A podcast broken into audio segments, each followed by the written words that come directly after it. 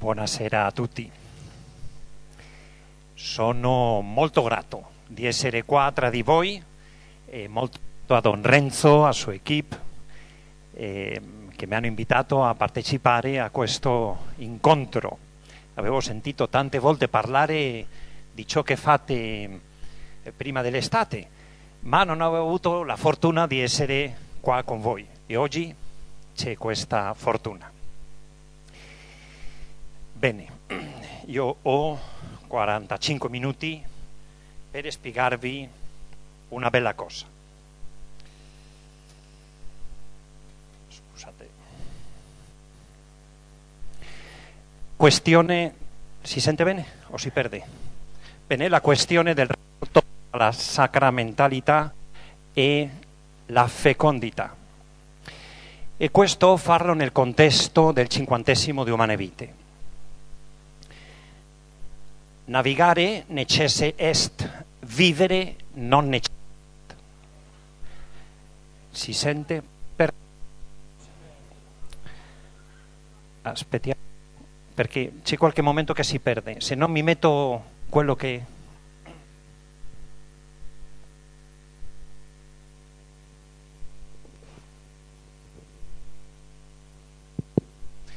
Allora, dicevo, navigare necesse est, vivere non necesse est. Tanti di voi vi ricorderete di questo, perché lo racconta Plutarco, tante volte io l'ho parlato su questo, nelle vite parallele, quando Pompeo lo inviano in Sicilia, in Africa, per cercare del grano. A Roma non c'era grano, mancava del grano e sapete, pane e circo, se non c'è grano a Roma si organizza sempre tanti, tanti disturbi. E allora inviano a questo Pompeo a cercare il grano. E stanno adesso le navi nel porto strapiene di grano. Ma tutti i marinai si trovano sul molo con le braccia così. Sapete, quando un marinaio si mette così, un po' difficile cioè con queste... Allora, Pompeo dice, ragazzi, le navi, Roma, andiamo, navighiamo. E tutti i marinai, così. E allora, Pompeo dice, guarda cosa accade, Roma ci aspetta, muore di fame. E i marinai dicono, guarda il mare, troppo rischioso. Ci sono tante onde, la tempesta, adesso non è buon tempo per navigare. E le è venuta l'idea geniale a Pompeo. È saltato sulla nave, ha cominciato a tagliare le fune e ha detto quella frase famosa, navigare necesse est, vivere non necesse est. E tutti i marinai si sono guardati uno all'altro e tutti di un colpo sono saliti sulla nave hanno finito di tagliare i funi e sono partiti per Roma. È certo che loro hanno capito qualcosa di decisivo in quell'incontro, in quelle parole di Pompeo, che ha saputo sfidare di una forma forte. Ciò che loro hanno capito è che il senso della vita è più grande del vivere.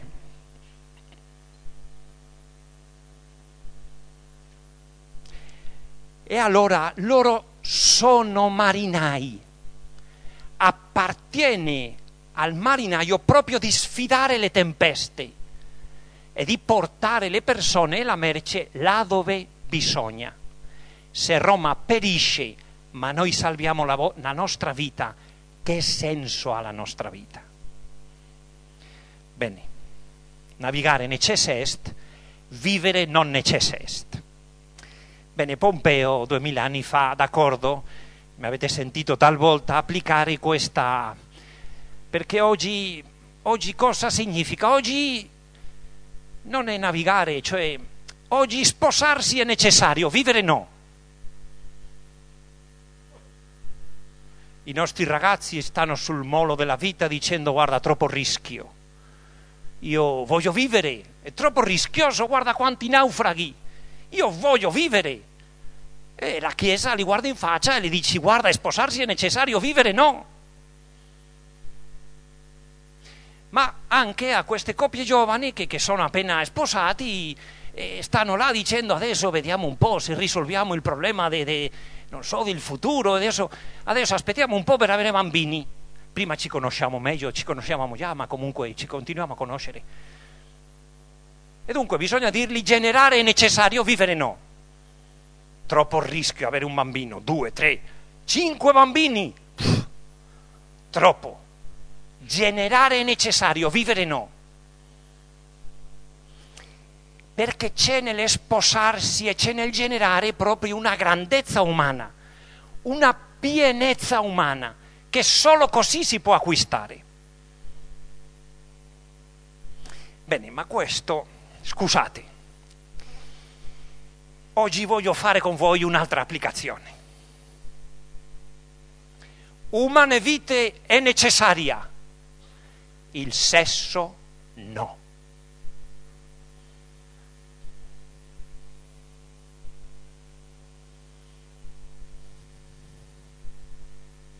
Perché?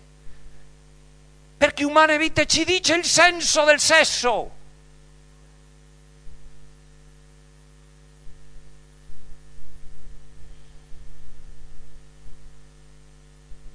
E ciò che non possiamo perdere è proprio il senso del sesso, cioè la sua grandezza.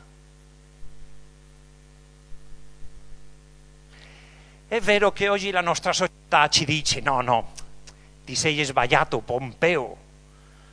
Il sesso è necessario. Umane vite no.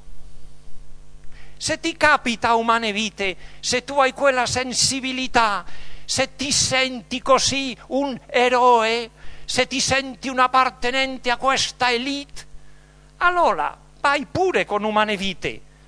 Ma ciò che è necessario è il sesso. E Pompeo cosa dice? No. Umane vite è necessaria, il sesso no. Bene, Paolo VI, navigando controcorrente, in un momento che, non so, tutti questi che stanno attorno no, delle grandi personalità sempre danno bei consigli, no? E io mi figuro, cioè questo Paolo VI ha tornato di queste belle persone che tutti gli dicono guarda ma Paolo, papà Paolo, cioè, aspetta un attimo che passi un po' questo maggio del 68 che ancora ci siamo salvati per un po'. Per poco ci siamo salvati, aspetta un po' almeno dopo l'estate che la gente si dimentichi.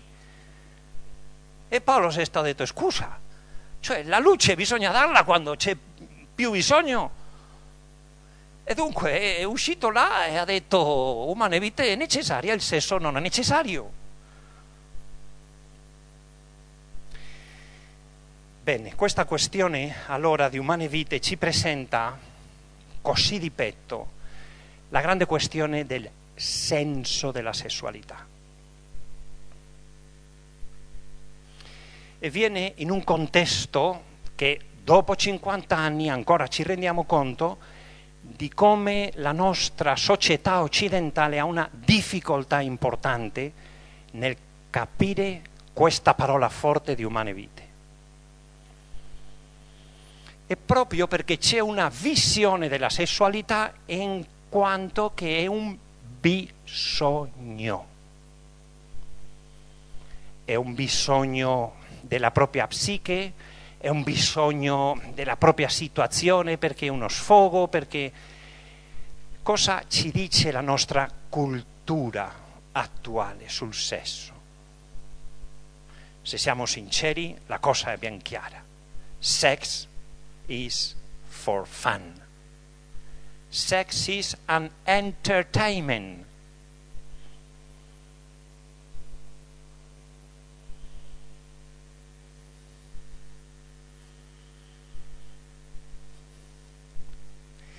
E cosa dice Umane Vite?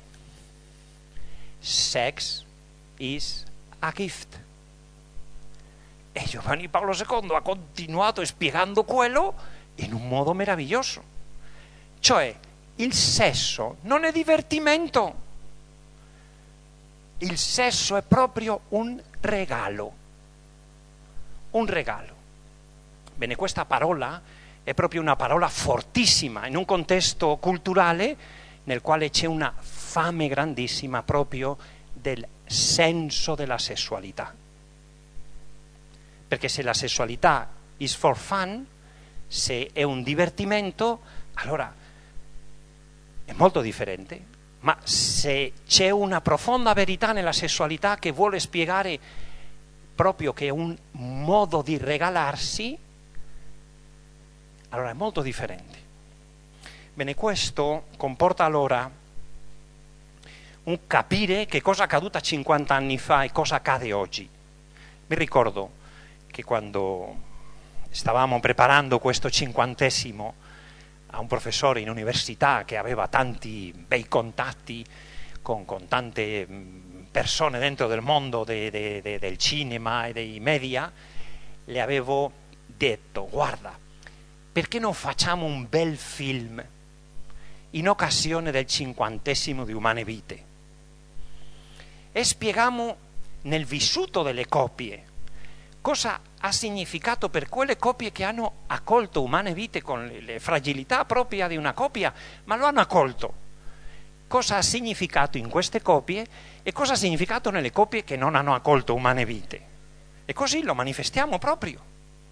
E questo professore mi dici, guarda José, umane vite è stato il confronto più forte della Chiesa con il mondo nel XX secolo. O passiamo pagina di umane vite o ci sarà di nuovo un caso Galileo. Io sono rimasto dicendo, ma caspita, ma guarda, cosa mi stai dicendo? Che cosa non ha capito questo professore? Che il problema non è pillola sì, pillola no, semplicemente il problema è il senso della sessualità, che visione ha la Chiesa sulla sessualità umana. Cioè, o per dirlo in un altro modo, che cosa fa grande e bello il sesso?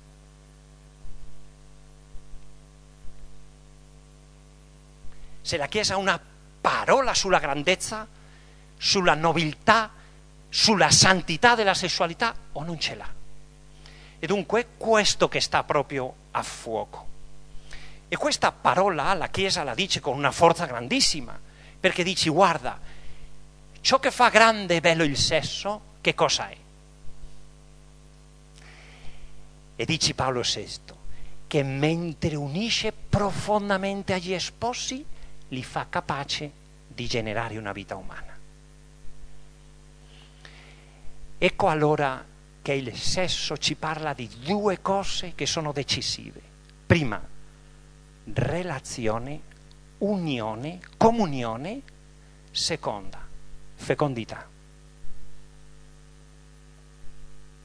Se c'è qualcosa che tutti noi vogliamo nella nostra vita, che cosa è? Che la nostra vita sia feconda cioè, figuratevi, ci presentiamo al Padre Eterno nel giudizio finale con una, come quella, quell'albero di fichi, cioè sterili, senza frutto.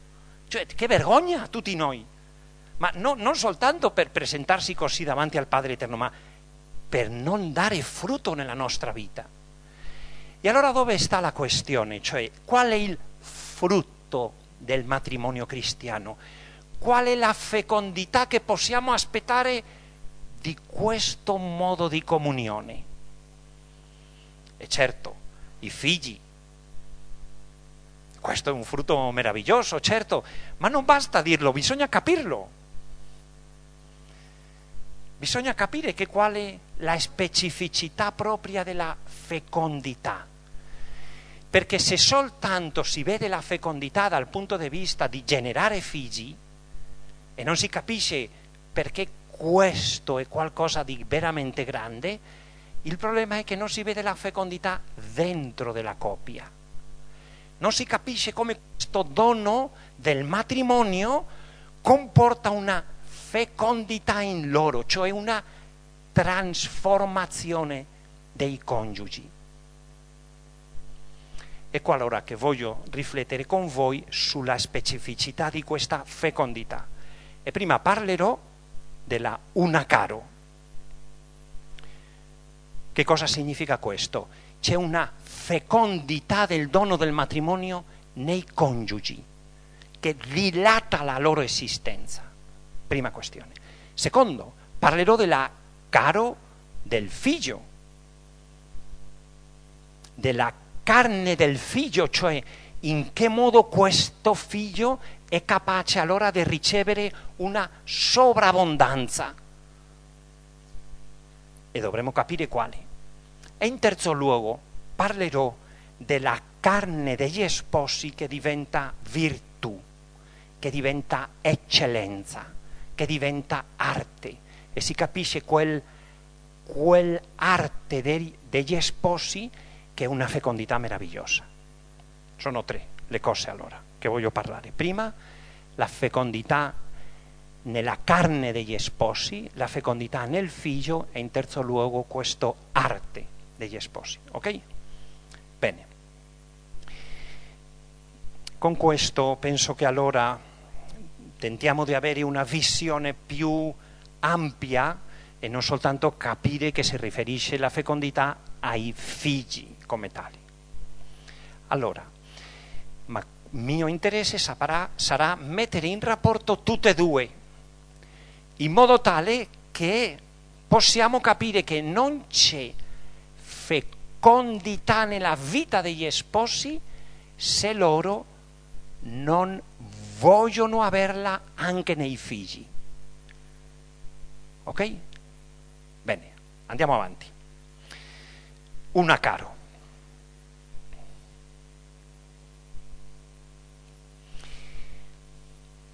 Si tratta di capire allora come l'esperienza dell'amore è capace di generare qualcosa di nuovo negli.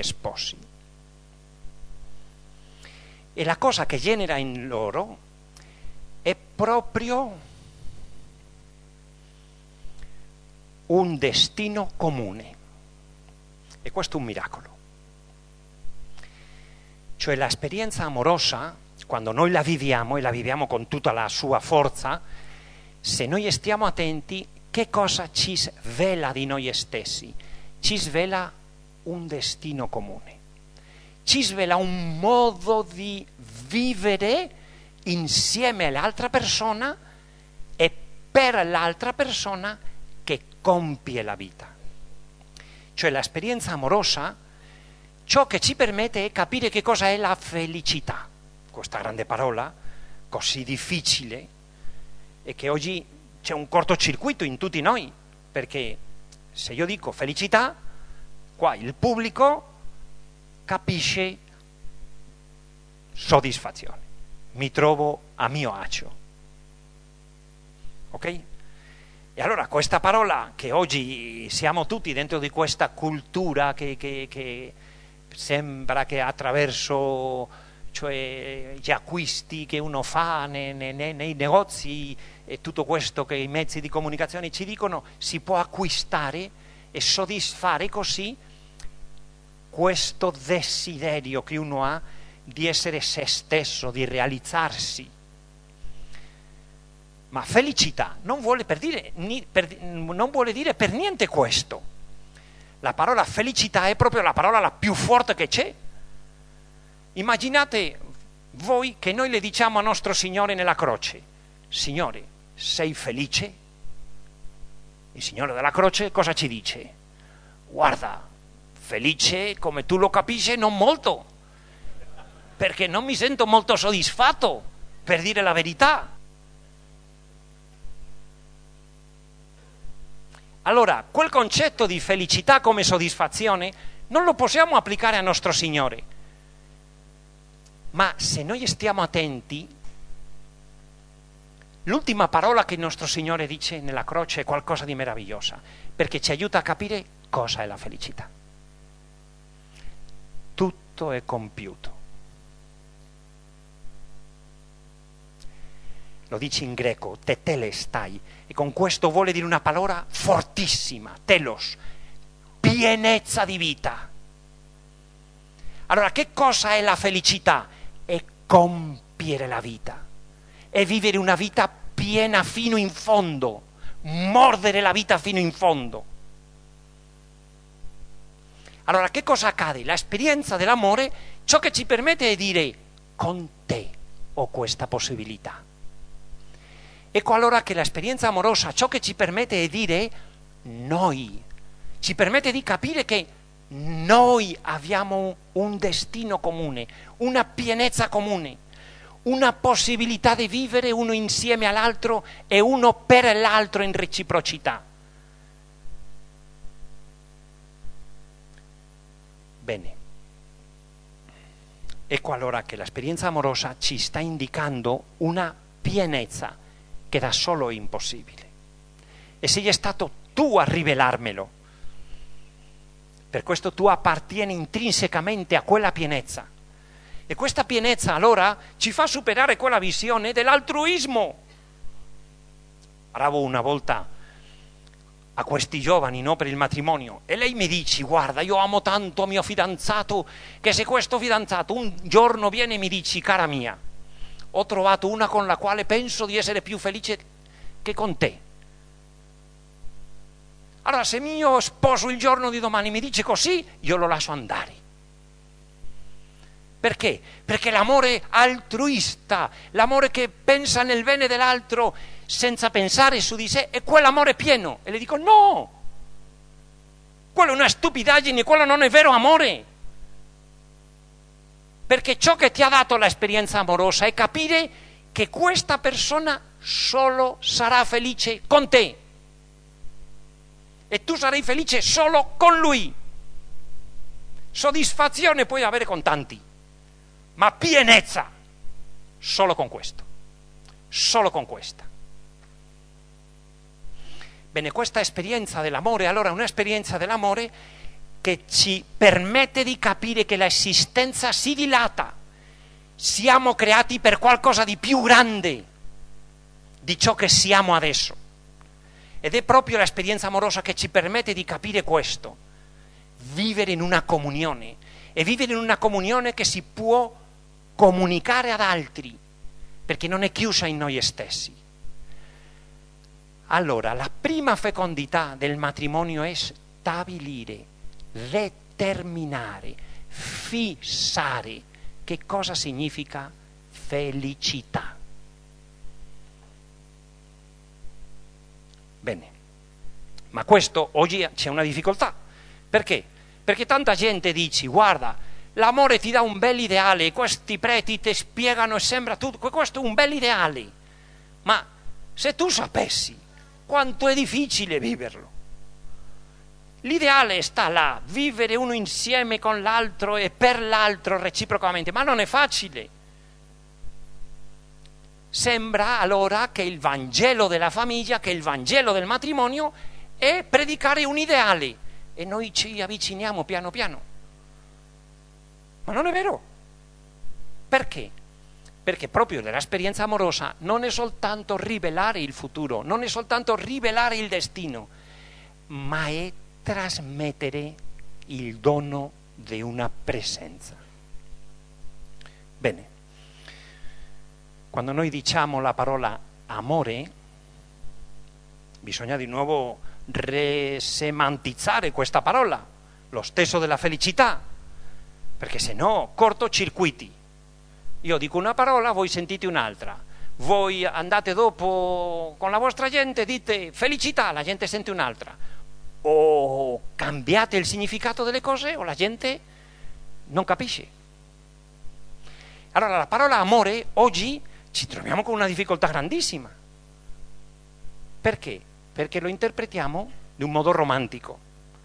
Amore significa quel sentimento vero che uno, cioè un sentimento che riempie il cuore, un sentimento che uno si trova dentro di... Ma l'amore non è quello. Cioè la cosa la più affascinante dell'amore è proprio che è una passione. Una passione. È una passione, noi ci rendiamo conto, vero, con queste grandi passioni che noi viviamo, ad esempio la speranza, la gioia, la paura, la tristezza, il piacere, tutte queste grandi passioni c'è qualcosa di sentimento in esse, certo, e c'è qualcosa anche di spinta in esse, certo, ma tutti riconosciamo che queste passioni ci trasformano.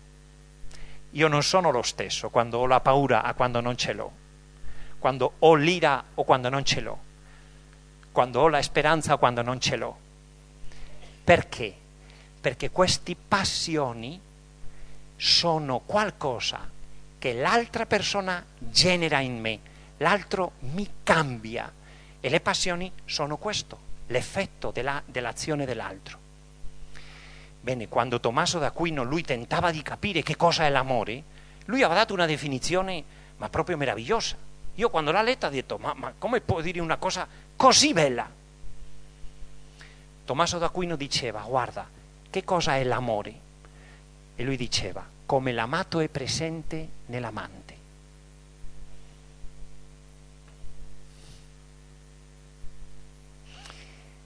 L'amato passa ad abitare nell'amante.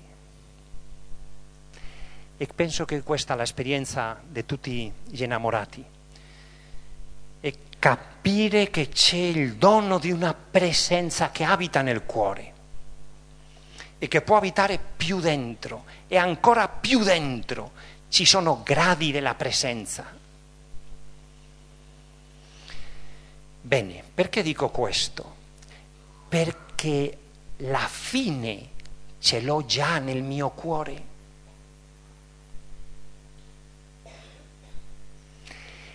L'amore non ci rivela qualcosa di prezioso che devo raggiungere, ma l'amore ci regala l'inizio, ci regala la presenza dell'amato nell'amante, ho già la comunione. E adesso che cosa accade? La mia libertà si trova dentro di quella presenza ed è l'altro che suscita la mia reazione, la mia risposta. Perché amo? Perché sono stato amato. La libertà sarà sempre la risposta a questo dono della presenza.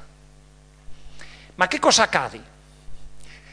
L'altro può essere presente dentro di me, può essere presente in quel luogo in quel luogo speciale del cuore nel quale si condivide un destino, una pienezza ultima. In quel luogo l'indivisibile del cuore, del cuore che è solo per una persona. Ma cosa accade?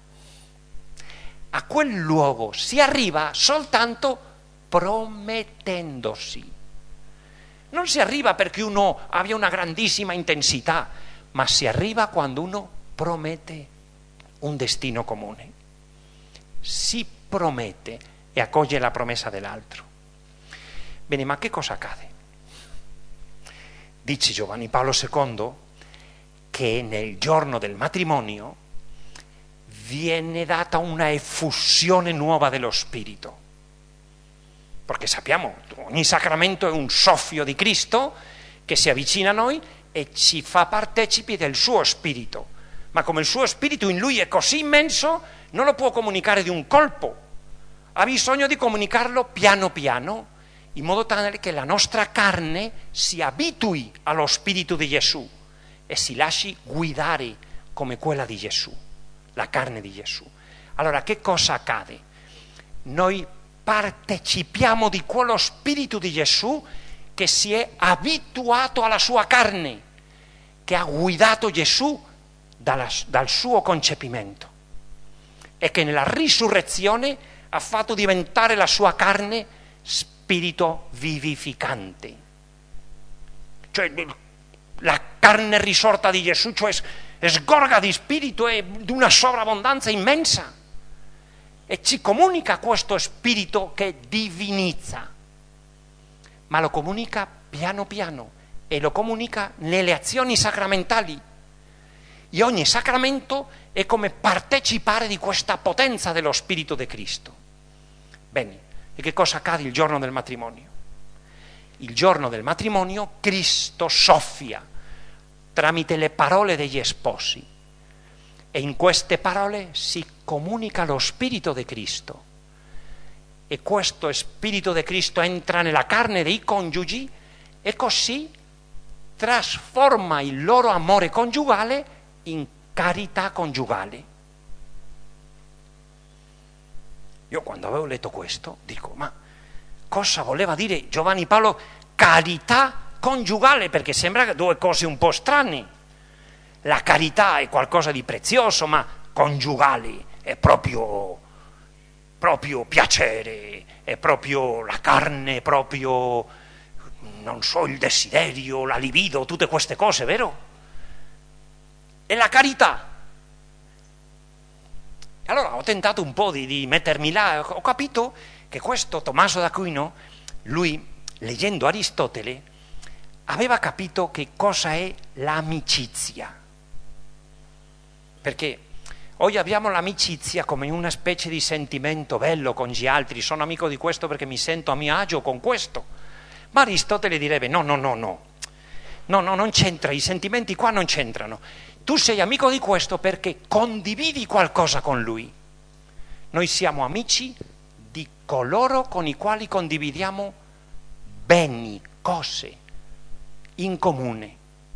Ecco allora che Tommaso lui leggendo Aristotele, legge che Aristotele dice che l'amicizia chiede persone uguali o li fa diventare uguali. E Aristotele subito si domanda e dice, possiamo essere amici, ad esempio, un padre con un figlio? No, scusate, basta già di questa cosa adesso che tutti i genitori diventate bambini per essere... No, no, non è così immediato essere amico di un figlio. Perché? Perché il figlio vuole giocare con le sue cose e il padre vuole arrivare alla fine mese. Allora no, non condividono tante cose. Ma Aristotele dice, ma condivido finalmente qualcosa importante, cioè quale? La pace familiare. Che in casa tutto vada bene, che siamo tutti in pace. E perché condividono qualcosa possono essere amici. Da un altro passo, e dici, e con i governanti, ad esempio, con la sindaco di Roma. No, possiamo essere amici. E noi gli diciamo, signora, guardi, io ogni volta che esco da casa c'è un buco, la macchina mi fa così, e cioè l'altra mi, mi guarda e mi dice, ma che diametro ha quel buco? E gli dico, guarda, proprio così, gli dico, ma io ho tanti che sono di, di 4 metri. Allora non mi fa nessun caso. Ma tuttavia, dice Aristotele, condividiamo il bene della città, la prosperità della città. E allora possiamo anche essere amici per la sindaco di Roma. E adesso Aristotele dice, e con Dio possiamo essere amici? E dici, c'è qualche poeta che dice che sì, certo, possiamo, ma queste sono cose di poete. E Tommaso leggeva tutto questo. E lui diceva, ma non è vero, perché lui è diventato uno come noi e diventando, diventando uno come noi ci ha fatto diventare come lui. Allora stiamo alla stessa altezza. Condividiamo la sua beatitudine. E io quando leggevo questo ero proprio meravigliato. Perché? Perché che cosa è la carità coniugale?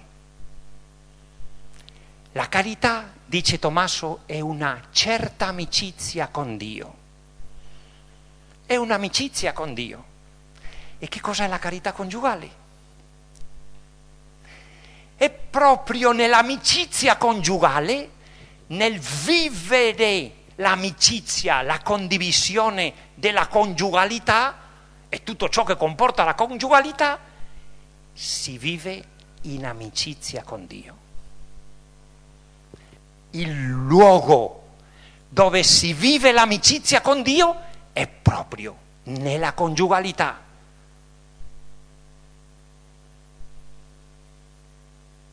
E che cosa accade qua? Una cosa imponente. Dove si trova Dio?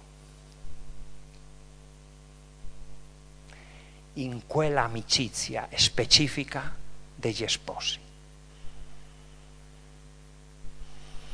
Bene, ma non solo perché la cosa più imponente della carità è proprio come amicizia che è che si condividono, si condividono dei beni.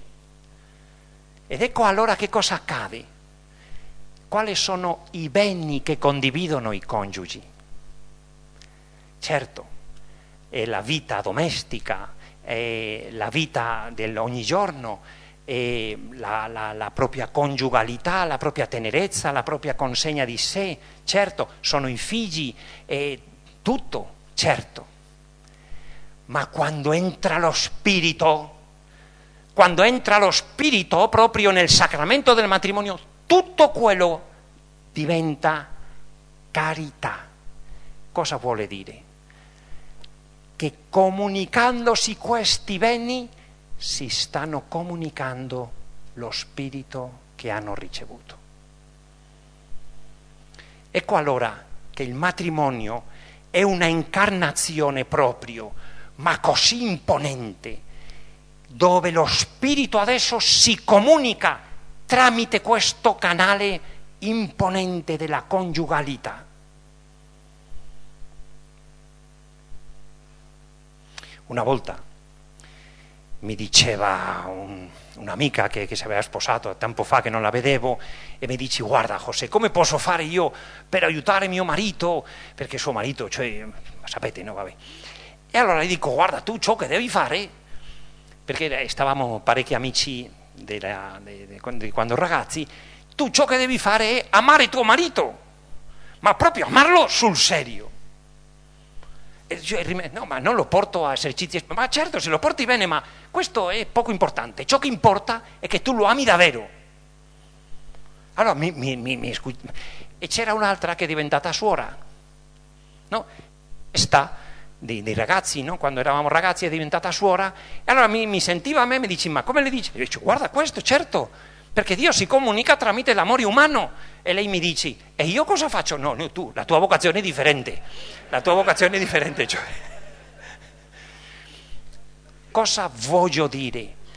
Qual è la fecondità del matrimonio? Comunica spirito.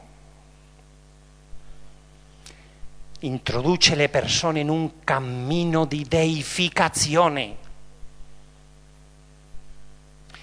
E questo significa questo, gli sposi vivendo uno per l'altro reciprocamente, non soltanto si stanno dando a se stessi, si stanno comunicando lo Spirito Santo.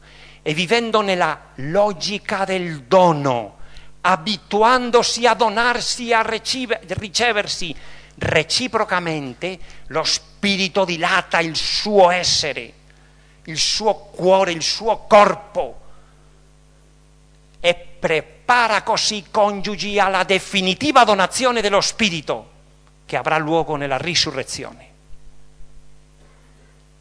In quel momento nel quale tutto il nostro essere riceverà la pienezza dello Spirito di Cristo e ciò che ha fatto in Cristo lo farà in noi e tutto il nostro essere diventi corpo glorificato. Allora, che cosa accade? Qual è la fecondità del matrimonio? Introdurre un cammino di santità nelle persone. Ma che cosa significa questo? Un cammino di deificazione.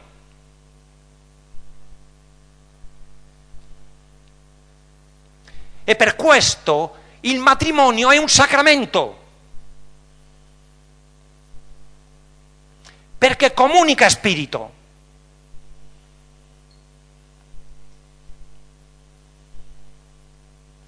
Bene, questa questione è una questione decisiva, perché non è una questione che io rifletta su questo e dica guarda che... No, no, ma questo agisce per se stesso.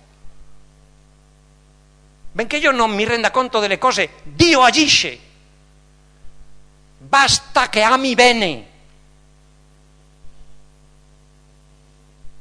E cosa accade questo? È una cosa meravigliosa perché allora tutta la vita è sponsale, tutta la vita nel matrimonio, tutto ciò che si fa, un bel atto di tenerezza, una unione congiugale, una discussione, delle belle vacanze, delle vacanze non così belle, tutto, se uno lo fa per l'altro, è un cammino di santità. Bene, prima, prima questione allora. Qual è la fecondità di questo sacramento? La fecondità è che cambia le persone, gli dà un destino comune, gli dà una pienezza, gli offre una possibilità di dilatare il suo essere. Comunica spirito. Seconda questione, ma questo lo comunica in un modo specifico suo, tramite tante azioni. E c'è una che è proprio quella degli sposi, che è l'unione coniugale. E questa azione è un'azione così densa, così imponente, che sapete che la teologia cristiana, cioè ha detto questa azione consuma il matrimonio. Vabbè, ma come tutti voi sapete un bel latino, sapete che ci sono due parole molto simili, ma solo una viene a dare nome a consumare, che è consumare con doppia M è molto differente di quella che dice consumere. Sono due parole molto differenti. E questo ci può aiutare tanto. Il sesso può consumare o può consumere l'amore. Cosa significa consumare? Portare in pienezza, fare perfetto. Cosa significa consumere? Bruciare. Allora, che cosa dice la Chiesa? La Chiesa dice, guarda, l'unione coniugale, se è un dono totale di te stesso all'altro, all'altro consuma l'amore, lo porta a pienezza. Se non è un dono totale, consumere, cioè lo brucia. Scusate, penso che è l'esperienza di tutti noi.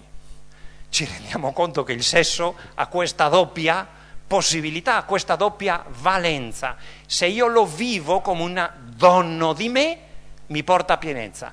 Se lo vivo come un'esperienza di soddisfazione, brucia la pienezza.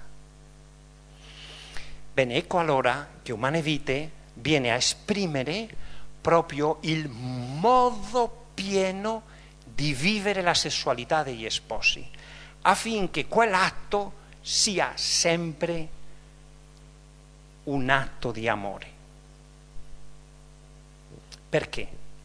Perché è un atto molto concreto, è un atto che si, che si esegue nel corpo, cioè il corpo vero che reagisce, il corpo che vero mosso dal desiderio si eccita, è il corpo che, che, che si eccita con l'altro corpo, è un corpo anche che è capace della penetrazione, che è capace della eiaculazione, vero? Perché l'azione coniugale è un'azione quella, non ne stiamo parlando di altre cose, stiamo parlando del sesso, no? Eh, ci, ci, io, ci, sono volte che io quando sento ai miei colleghi dico guarda ma non so se questo sta parlando della stessa cosa. Cioè l'unione coniugale è proprio eccitazione, penetrazione, eiaculazione, cioè, quello no? Ma scusate, questo è lo stesso che accade in un bordello? No? O nell'adulterio? Allora, quello non è semplicemente ciò che gli sposi scelgono, non è la preziosità dell'azione. La preziosità dell'azione è cosa di più. Perché se accade lo stesso in un bordello, gli sposi dicono, no, cosa stiamo facendo qua? No. E cosa accade?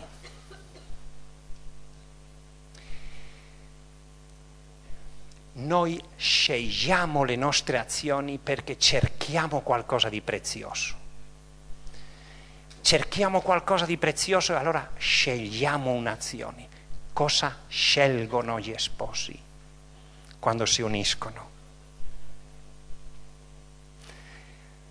Scelgono donarsi reciprocamente, così nella totalità di ciò che loro sono, ma si donano sessualmente in un'azione che comporta eseguire dei movimenti del corpo, perché tutto il corpo deve accompagnare.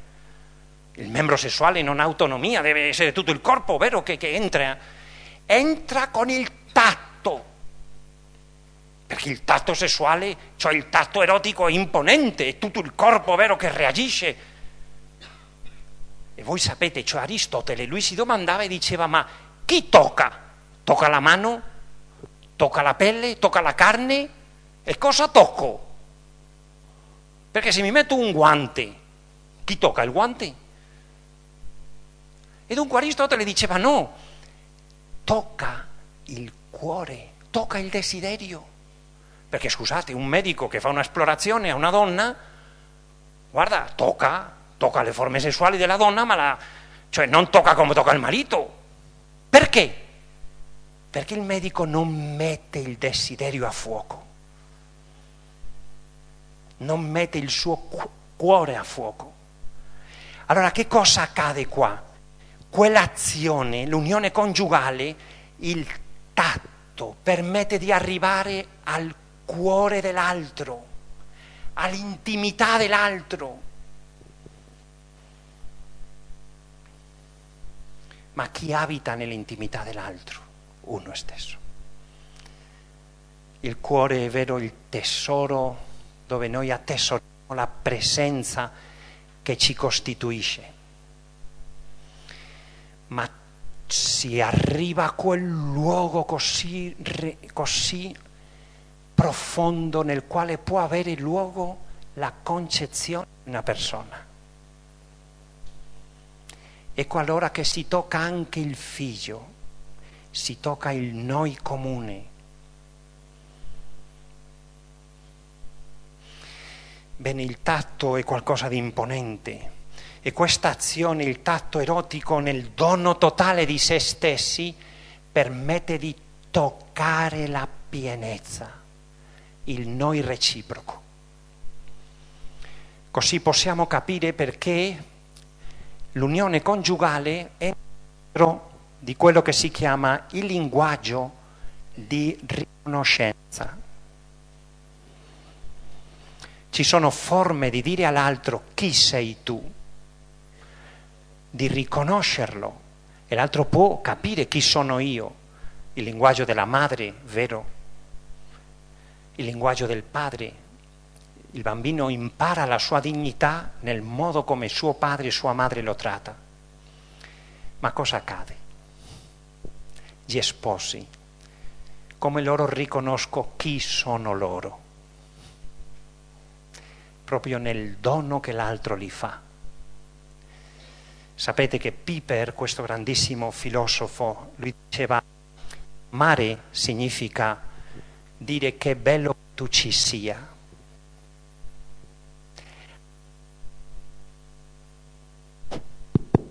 Amare. Come facciamo? Cambio di micro. Amare significa allora per questo grande filosofo promuovere la pienezza dell'altro, confermare l'altro nell'esistenza, nella bontà della loro esistenza.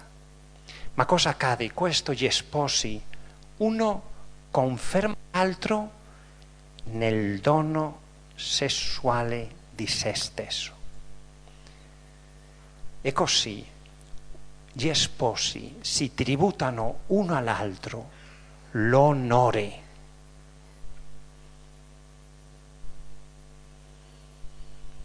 sta dicendo all'altro chi sei tu nel mio cuore.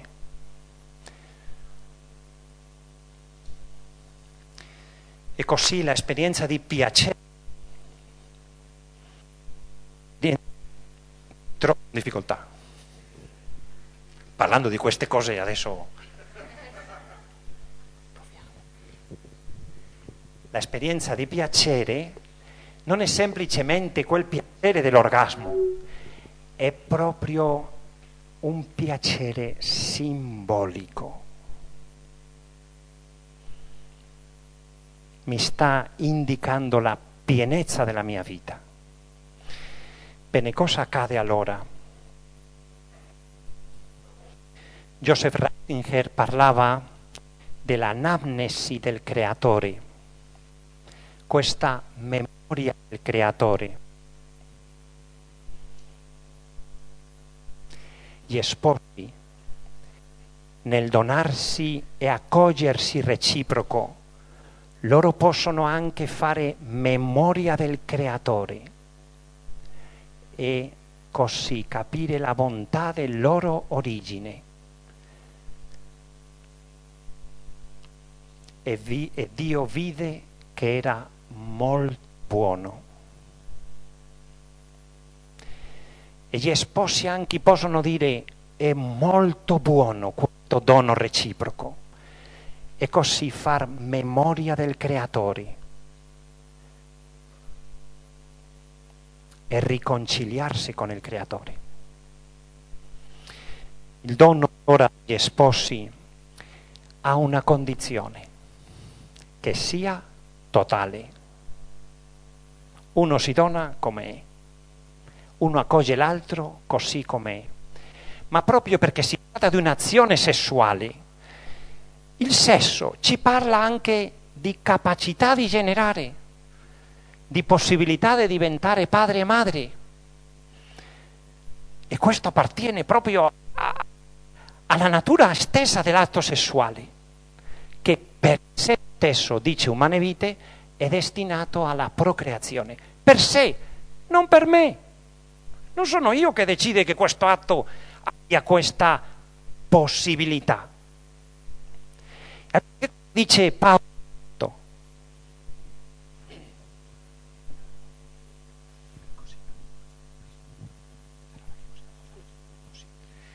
cosa dice questo Paolo VI? Questo Paolo VI ciò che dice, guarda, quell'atto per sé stesso è capace di generare una vita. Se tu lo conservi così, ti porterà a pienezza.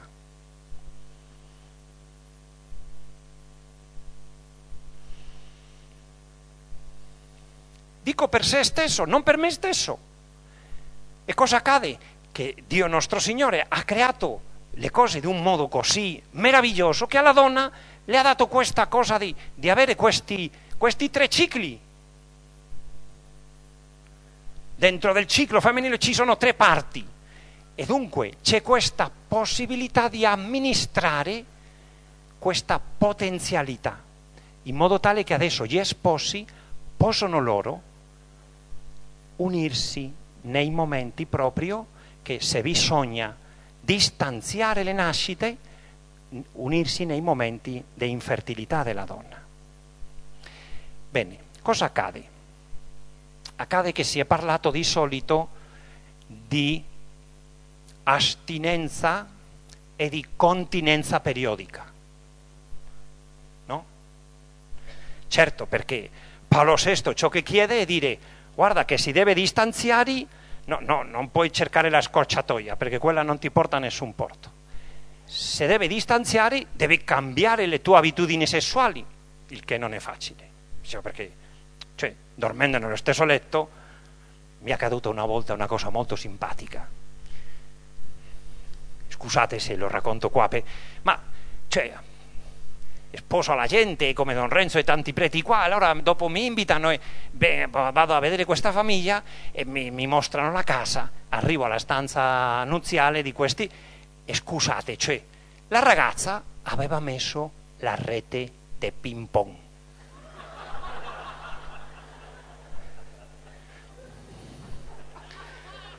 La rete di ping pong. E io Certo non ho detto niente perché dico guarda qua si vede che la cosa è... E dunque dopo siamo andati alla sala pranzo, abbiamo mangiato e quando già i bambini sono... Eh, mi, dite, mi dice davanti al suo sposo, non mi hai detto niente. E dico, niente di che cosa? e gli dico, guarda, mi dice lei, della rete dei ping pong e dici guarda perché non posso con mio marito. E allora le ho messo la rete del ping pong. Bene, che cosa accade? Cioè, è ovvio che bisogna, se, se dormi nello stesso letto, cioè, eh, ognuno deve cercare i suoi modi perché non è cambiare le abitudini sessuali così in astratto, ma nel concreto. Bene, allora che cosa accade? Questo Paolo VI dice, guarda, Se deve distanziare, cambia le cose. Ma perché cambiare?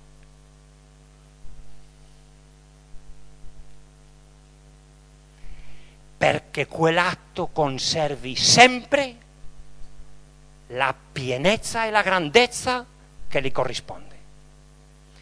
Ed ecco allora che cosa accade. La continenza periodica, invece di dire continenza periodica, dovremmo dire unione periodiche. Guarda, perché non è che tutti, tutti i giorni qua gli sposi, boom. No, cioè non è così la vita. Ma cosa accade allora?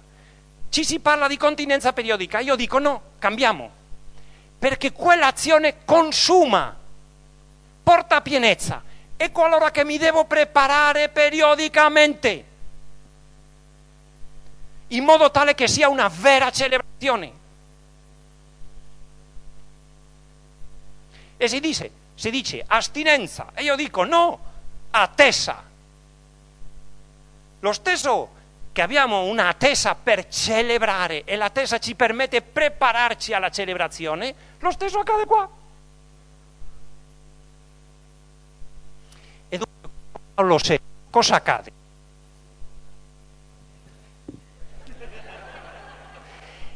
Questo Paolo VI ci sta proprio dicendo continuamente guarda la grandezza della unione coniugale. Bene, la carità coniugale, così arrivo piano alla fine, proprio perché quella presenza dello Spirito Santo dentro di noi genera la virtù della castità. Questo cambiamento che chiede Paolo VI nelle abitudini sessuali richiede una plasmazione specifica della fantasia, del desiderio, della libido, della memoria, dei momenti e questo è opera dello Spirito Santo dentro di noi che permette allora la castità coniugale. Bene, qual è allora la fecondità di questo sacramento? La fecondità di questo sacramento è in primo luogo formare una sola carne di due persone. In secondo luogo e farli capaci di generare. E in terzo luogo è generare nella carne degli sposi un'arte, delle virtù che fanno eccellente il loro amore. Allora dicevo, scusatemi così finisco, umane vite è necessaria il sesso no.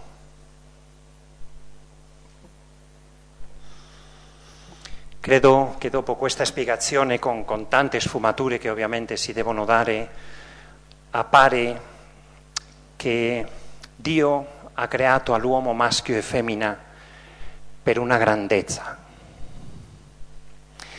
e che è proprio questo che è in gioco. Umane vite è proprio il conservare la grandezza e la santità della sessualità umana. E così finisco con un'altra provocazione. Umane vite o niente.